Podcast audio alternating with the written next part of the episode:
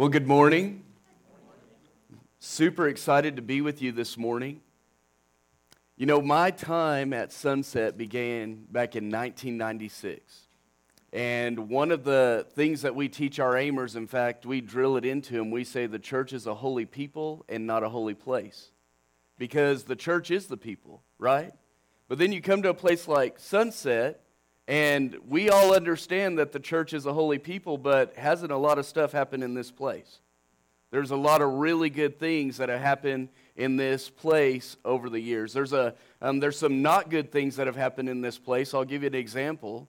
When I was an AIM student, laser tag came out, and we used this second floor of the building to play laser tag. And we divided half of the class on this side of the building and the other half of the build, the other half of the class on this side of the building, and we had a little war up here on stair up, up here on the second floor that didn't really turn out the way that it probably should with the mess that we made. But there's it's a building, but it's also a people, right? And something amazing happened back in 1973 that just seemed like young youth in the college ministry taking a step of faith. And I'm curious this morning, how many of you were members here at Sunset back in 1973? Raise your hand. Yeah, 1973, and this idea of adventures and missions was just a thought in people's minds. It was that was the first team that was sent to the field back in 1973. And this, this is becoming one of my favorite passages in the Bible. It's in Exodus chapter 2, verse 4. And this is what the passage says it says, And his sister stood at a distance to see what would happen to him. And you may be saying, Corey, why is that Bible verse so important to you? Why is that so special? His sister stood at a distance to see what would happen to him because in our mind it's not a John 3:16 type passage, right? It seems really insignificant. In fact, probably when we're doing our daily Bible reading, we skip over that whenever we get to the beginning of the year and we're Exodus, and it doesn't really stay with us. But I want you to think about this. That passage is talking about Moses' sister. And, no, and Moses is sitting by the Nile, he's in the basket, and his sister, it says his sister stood at a distance to see what would happen to him. So here's my question what if she didn't stand at a distance to see what would happen to him? Because without her standing at a distance, whenever Pharaoh's daughter comes to that very moment, his sister steps up and says, Do you want me to go find somebody to nurse this baby? And then Pharaoh, he ends up going into Pharaoh's household, right? Raised up there, and he ends up leading to the liberation of the Hebrew people. And so, my thinking in this is God took that insignificant moment of this young lady saying, I want to see what will happen to him, and he turned it into the liberation of the Hebrew people. I think about back in 1973. What if these 16 young men and women just said, you know, that'd be neat? But they never took the steps of faith for that to happen we wouldn't be having a 50 year anniversary, but even better than a 50 year anniversary, I, I, was doing some looking. Did you know after that first team went to the field, AIM presently has sent AIM students to 49 different countries? Did you know that because of the faith of those young men and women back in 1973, AIM has had over 2,200 students? Did you know that because of the faith of those young men and women back in 1973, we have actually, at, here at Sunset, we have 66 youth who have gone through the AIM program. Did you know that if it weren't for the faith of those young men and women back in 1973, Sunset wouldn't presently have 38 AIM graduates that worship here on a weekly basis? We don't think about that. And we don't think about the connection of the souls that have been reached all over the world. You think about the connections that we make that even, you know, we give the emphasis to Mission Sunday every year, right? Well, the thing that we love is Sunset Missionaries. We believe Sunset Missionaries are really good ministry, missionaries. And so, you know what we do? We send our AIM students to work with Sunset Missionaries. And so, because of that, because of faith that started with 16 young men and women back in 1973, we get to take part in the joy of the over 80 baptisms that have taken place in Apaxco and Mexico in the last year. Sunset supported works. And sometimes it's easy for us when we're in this place because you guys see the Amers running around, right? And there's a running joke around here because the Amers spend so many hours in this building that if something's broke, they're like, an Amer must have done it. You know, well, what that that that projector screen's broken. Ah, an Amer must have done it. Well, why does that happen? Because we're here all the time. But this is what I want us to think about. God takes very insignificant things and he turns them into something significant. I can't count the thousands, and I'm not exaggerating when I say this, the thousands of meals that you have given to Amers. And you may look at that and say, I fed an Amer.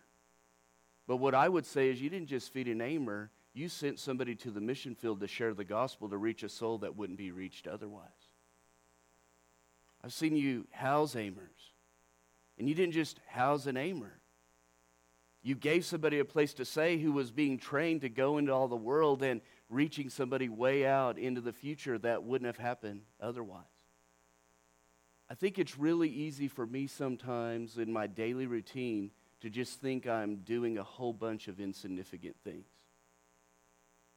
In this passage here in Exodus chapter 2, verse 4, it's changing me not to just say these things are insignificant, it's changing me to say, God, here I am today, in every insignificant thing that I do today, I want you to make it significant in your name. And I think about just the incredible things that have happened over the years. Let me just share a little story. Imagine there's a student, maybe there's two students, they're studying at Lubbock Christian University. And they um, start hanging out with a man named Richard Rogers and they feel inspired to say, you know what?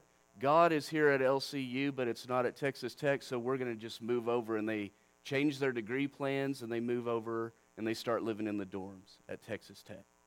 And Richard starts meeting with them, and there's other members of Sunset that start me- meeting with them. And um, they begin to be very evangelistic on the Texas Tech campus, and the campus ministry grows. They say, you know what? We need more training. And so what they did is they come to Sunset and they went to the school of preaching. And then after the school of preaching, they got involved in their different ministries, and one went to one place and another one went to another place. But one of them, he ends up in San Diego, California. And he works there in San Diego, California. And the church is going, they're starting, and they meet a young man in the youth group, and they started receiving Amers. And these Amers are working with this, this person that's here that was from here, and they're working together, and then all of a sudden they meet this young teenage boy that's in the youth group. And they invite him to start playing video games. And while they're playing video games with them, they said, Hey, would you like to start coming to our weekly Bible study? And this guy says, All right, why not? And so he starts coming to the Bible study. And then as he goes to the Bible study, he ends up becoming a Christian. And then he thinks about the impact that those AIM students have had on his life and this missionary has had on his life. And he says, You know what? I want to do the exact same thing. I want to come to AIM. So then he comes to AIM. And then once he comes to AIM, he has this great experience. And then he comes back to Lubbock and he starts working with AIM as an AIM assistant. And then from that moment, he just never left. He's been here ever since. But this is the story I'm telling you.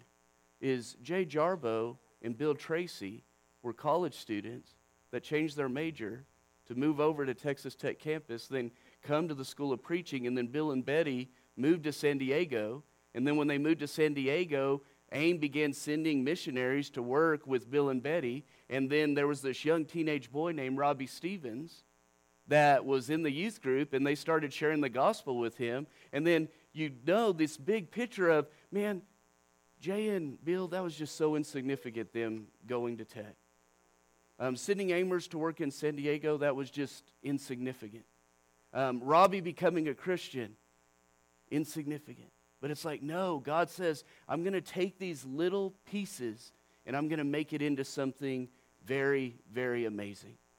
I love the passage, and I feel like what has happened in AIM is a true illustration of what God says here in Ephesians chapter 3:20. He says, Now to him who is able to do far more abundantly than we can ask or think, according to his power that, as a, that is at work within us. I want you to think about this that what is our job and what is God's job?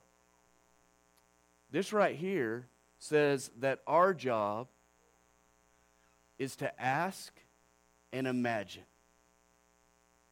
And it says that God's job is to do immeasurably more. So, going all the way back to the beginning, back in 1973, these young, these 16 young men and women said, What if we went to Ireland to help this missionary asking for help? Let's ask and imagine what that could be like. And they started having training with Gerald Paden in the evenings, and they went. And God said, You know what? That's really neat. That's cute. Let me make that something far more than what you could ever ask or imagine. And He turned it into where we're having our 50 year anniversary. Uh, yesterday and the day before, I, I, I'm just full right now. Um, we had over 450 people show up Friday night, just hanging out with alumni. And can you imagine? I just told one story about Bill and Jay and, and Robbie, but imagine the stories that 450 to 480 people have to share when you collect those together. But those are God's stories.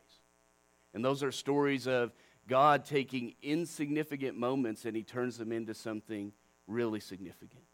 And so this is what my message for you would be is in the insignificant things that I'm going to do this week, in the insignificant things that I'm going to do this month, God, will you help me to be alert and be ready for you to make these things really significant. One of the fears that I have is, as, as director of AIM, is that the best 50 years were in the past. I don't think that's what God wants. I think God has way bigger things in store for us for the future. I heard a cool illustration yesterday that said the, the windshield of your car is 30% larger than the back window of your car because you need to be focusing on what's in the future and not is what, what's behind you. I was reading a study that was done in 2021, in October of 2021, and this, this was really interesting to me. It was an extensive study, and it said that people be the most productive years of life of a human being are between the ages of 60 and 70. Second most productive was between 70 and 80. And third most productive was between 50 and 60. And I look around here and I'm like, man, our most productive years are ahead of us. I look at AIM and its 50 year anniversary and I think our most productive years are ahead of us. And it doesn't happen just magically, it happens with us being intentional about what do we want to do with our life.